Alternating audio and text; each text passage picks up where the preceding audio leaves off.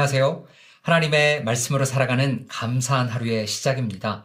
오늘은 4월 8일 목요일 아침이고요. 오늘 우리에게 주신 말씀은 출애굽기 2장 1절부터 10절까지 있는 말씀입니다. 그 말씀을 제가 봉독해 보겠습니다. 레위 가족 중 한 사람이 가서 레위 여자에게 장가들어 그 여자가 임신하여 아들을 낳으니 그가 잘 생긴 것을 보고 석 달 동안 그를 숨겼으나 더 숨길 수 없게 되매 그를 위하여 갈대 상자를 가져다가 역청과 나무진을 칠하고 아기를 거기 담아 나일 강가에 갈대 사이에 두고 그의 누이가 어떻게 되는지를 알려고 멀리 섰더니 바로의 딸이 목욕하러 나일 강으로 내려오고 시녀들은 나일 강가를 거닐 때 그가 갈대 사이에 상자를 보고 시녀를 보내어 가져다가 열고 그 아기를 보니 아기가 우는지라 그가 그를 불쌍히 여겨 이르되 이는 히브리 사람의 아기로다. 그의 누이가 바로의 딸에게 이르되 내가 가서 당신을 위하여 히브리 여인 중에서 유모를 불러다가 이 아기에게 젖을 먹이게 하리이까. 바로의 딸이 그에게 이르되 가라 하매 그 소녀가 가서 그 아기의 어머니를 불러오니 바로의 딸이 그에게 이르되 이 아기를 데려다가 나를 위하여 젖을 먹이라. 내가 그 싹을 주리라. 여인이 아기를 데려다가 젖을 먹이더니 그 아기가 자라매 바로의 떼라게로 데려가니 그가 그의 아들이 되니라. 그가 그의 이름을 모세라 하여 이르되 이는 내가 그를 물에서 건져 내었음이라 하였더라. 아멘. 오늘 본문의 제목은요. 세상 통치 위에 계신 하나님의 통치입니다. 조금 어렵죠? 세상의 통치 위에 계신 하나님의 통치라는 제목으로 함께 말씀을 나누기를 원합니다. 어제 본문 출애굽기 1장을 말씀을 이미 묵상을 하셨을 텐데요. 그 말씀에 보면 이스라엘 백성들이 애굽에서 번성하기 시작하자 애굽의 왕 다로는요 그들을 학대하기 시작합니다. 그리고 그래도 인원이 줄어들지 않자 급기야 남자 신생아들을 학살하기에 이르는 비극적인 시기로 들어가게 됩니다. 그곳에서부터 오늘 본문이 시작합니다. 그곳에 보면 이런 암울한 시기 가운데서 레위족 속의 남자와 여자가 결혼하여 아들을 낳게 되었다라고 오늘 본문은 첫 시작하고 있습니다. 한글 성경에서는요, 그 아이가 잘생겼다라고 번역을 하고 있는데요. 원문 성경을 보면 그 잘생겼다는 말이 토우라는 뜻입니다. 이 말이 조금 어려우실 수 있는데요. 이미 성도님들께서 잘 알고 계세요. 이 단어가 언제 쓰였냐면 하나님이 태초에 모든 것들을 다 지으시고 항상 하셨던 말씀이 뭐죠? 보시기에 심히 좋았더라 라는 말씀이잖아요. 여기서 좋다가 토브라는 뜻입니다. 그렇기 때문에 이 엄마 아빠가 아이를 보고 아이가 잘생겼다 라고 하기보다는 이 아이가 엄마 아빠 보기에 어땠을까요? 너무 좋았다 라는 것이죠. 그렇기에 애굽 왕의 명령, 신생아 남자들은 모두 학살하라는 이 명령을 거부하고 이 아이가 너무 좋았기 때문에 그 아이를 키우기 시작했다고 오늘 본문은 이야기합니다. 너무 행복했겠죠. 너무 이뻤겠죠. 그런데 3개월을 키우다 보니까 아이 목소리가 점점 더 커지기 시작했던 것 같습니다. 그리고 이 아이를 그냥 두었다가는 가족 전체가 몰살당할 위기에 처해 있었던 것 같습니다. 그리하여 그들은 갈대 상자를 만들어 겉에 역청과 나무 진을 칠해 나일강 갈대 사이에 두었다라고 이야기를 합니다. 많은 분들이 흔히 이 본문을 생각할 때 그 갈대 상자를 어떻게 했을 거라고 생각하시죠? 네, 맞아요. 나일 강가에다 띄어서 그 갈대 상자가 둥둥둥 떠내려가다가 어느 한 곳에 멈췄을 것 같다라고 생각하시는 경우가 많이 있어요. 왜냐하면 우리가 성경을 읽기 전에 상상을 통해서 아니면 누구의 말을 통해서 아니면 애니메이션과 영화를 통해서 우리가 그렇게 봤기 때문이라는 것이죠. 그런데요, 성경을 자세히 보면 그렇게 이야기하고 있지 않아요. 3절은 이렇게 얘기해요. 나일강 갈대 사이에 두었다라고 이야기를 합니다.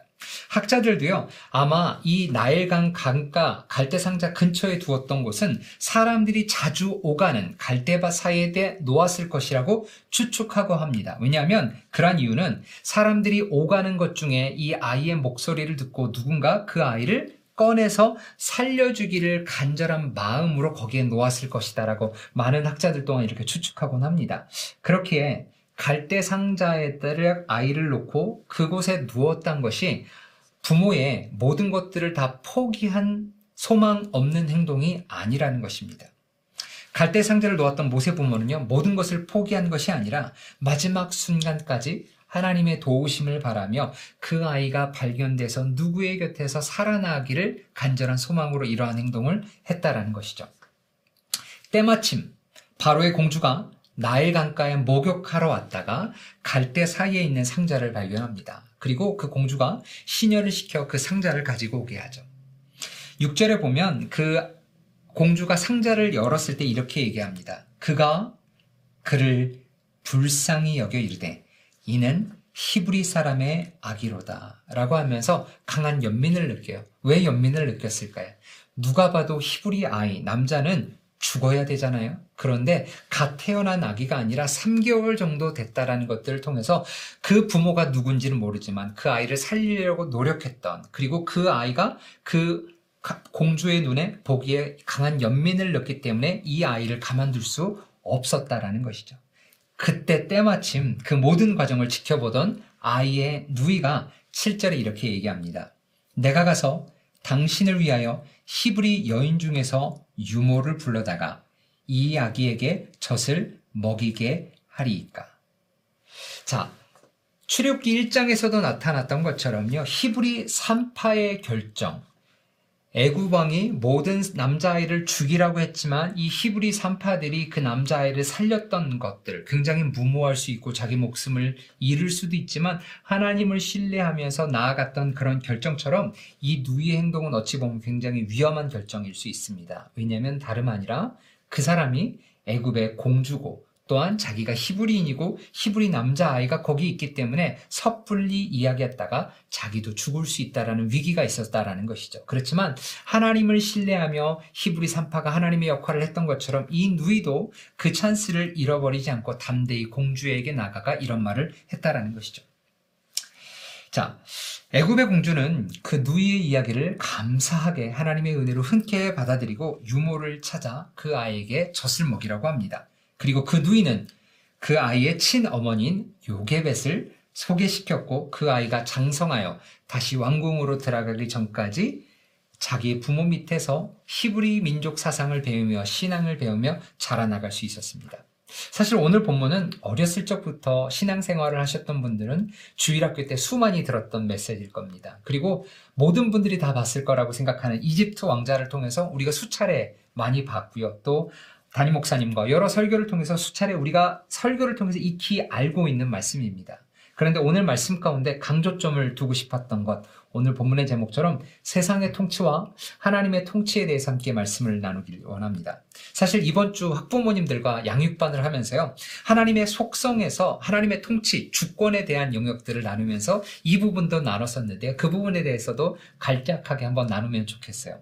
성경은 하나님께서 만물을 창조하셨을 뿐만 아니라 지금도 유일하게 다스리시고 앞으로 심판하실 유일한 분이라고 선포하고 있습니다. 그래도 오늘 본문을 보면 얼핏 보면 하나님께서 그 세상을 통치하는 것이 아니라 마치 바로가 모든 것들을 통치하고 그의 뜻대로 행하는 것처럼 보일 수 있습니다. 그러나 그리스도인 우리에게는요, 그 안에서 그 포악한 정치 가운데서도 계획하시고 이끄시는 하나님의 손길을 봐야 됩니다. 모든 것이 넉넉한 애굽에서 처음에 요셉을 통해서 70명의 이스라엘 백성들이 애굽에 왔을 때는 처음에 그들은 하나님을 잘 따르고 그의 신앙을 지켰을 것입니다. 그런데 한 세대, 두 세대가 지나가면서 근 400년이란 시간이 들어오면서 모든 것이 풍복하고 모든 것이 넉넉한 그 애굽에서 그들은 점차 하나님의 이름을 부르지 않았을 것입니다. 그리고 이방 순상을 따르기 시작하였고 자기의 뜻대로 삶을 살아갔을 것입니다. 하나님께서는 모든 것들을 하실 수 있고 모든 것들을 다스릴 수 있었지만 이스라엘 백성들을 다시 그 앞에 돌이키기 위해서 고통이라는 도구를 사용하셔서 그들로 하여금 하나님을 기억하게 하셨고 뿐만 아니라 오늘 본문의 바로의 잔혹한 통치와 신생아의 학살 가운데서도 그분의 뜻을 이루기 위해서 한 사람, 오늘 본문의 주인공인 모세를 구원해 주시고 전국적으로 그를 통해서 불가능해 보였던 출애굽의 역사를 이루신 하나님의 통치를 보아야 한다는 것이죠. 근시안적으로 보면 세상이 모든 것들을 통치하는 것처럼 보일 수도 있습니다. 그러나 종국적으로 그 세상의 통치 위에 군림하고 있는 하나님의 통치와 다스림을 보아야 할 줄 안다라는 것이죠. 동일하게 우리의 삶 속에서도 보면 하나님의 통치, 다스림이라는 이야기를 우리 입속에서 서스름 없이 이야기를 하고 있지만 세상을 볼 때, 나의 모습을 볼 때 하나님의 통치보다 세상의 통치가 우리를 다스리고 억압받고 힘들어하고 있는 모습을 보면서 혹 의심하거나 걱정하거나 자포자기하고 있는 인생은 없으신죠. 분명한 것은 세상이 통치하고 있는 것 같지만 그 위에 하나님께서 지금도 그분의 완벽한 계획대로 이 모든 세상을 통치하고 다스리시고 선포하고 계신다라는 것들이 성경의 지식입니다. 그렇기 때문에 우리가 그 말씀을 믿는다면 어, 출애굽기 1장에 나왔던 히브리 3파의 모습처럼 오늘 본문에 나왔지만 모세의 어머니 요게벳과 그의 누이 모습처럼 어려움 가운데서도 하나님의 주권, 하나님의 통치를 바라보며 어려움 가운데서도 믿음의 한 여정, 한 여정을 일으킬 수 있는 귀한 성도님들이 되시기를 간절히 소망합니다. 그렇게 임할 때, 그렇게 역사할 때 하나님의 통치가 우리 삶 가운데 실현될 것이고 우리를 통하여서 모세를 통하여서 하나님께서 역사하셨던 것처럼 우리를 통하여서 우리 주변과 우리 교회와 우리 공동체를 하나님께서 회복시키시고 새롭게 일하실 것들을 꿈꾸며 나아갈 수 있는 귀한 성도님들이 되시기를 주님의 이름으로 간절히 소망하며 축원합니다. 이 시간 함께 기도할 때요 두 가지를 놓고 기도했으면 좋겠습니다. 첫 번째 세상의 압제와 통치 가운데 하나님의 종국적인 통치를 믿고 신뢰하며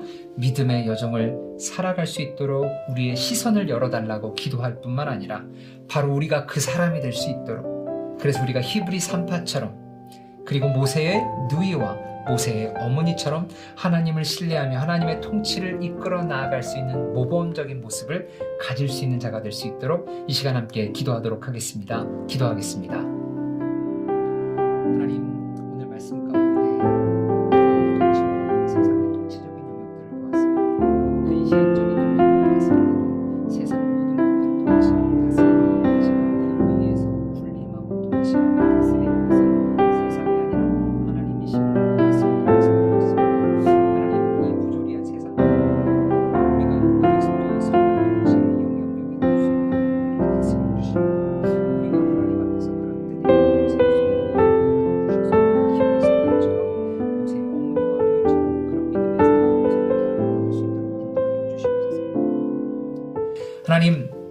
오늘 말씀을 통해서 세상의 통치와 하나님의 통치적인 영역에 대해서 함께 말씀을 나누었습니다.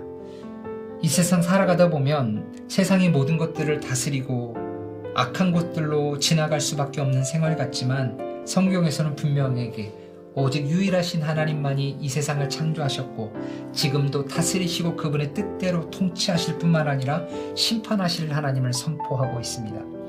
우리의 눈을 근시안적인 곳에서 눈을 들을 수 있도록 인도하여 주셔서 세상의 통치 위에 군림하고 있는 하나님의 통치와 그분의 뜻을 바라볼 수 있도록 인도하여 주시옵고 바로 우리가 그 사람이 되어서 모세의 엄마와 누이처럼 히브리 3파처럼 믿음을 가지고 승리의 걸음 걸음을 살아갈 수 있도록 우리 가운데 힘과 능력을 허락하여 주시옵소서. 그래서 우리를 통하여서 하나님의 역사가 이루어질 수 있는 것들을 볼 수 있는 꿈꾸기를 소망하며 살아계신 우리 주 예수 그리스도의 이름으로 기도합니다. 아멘.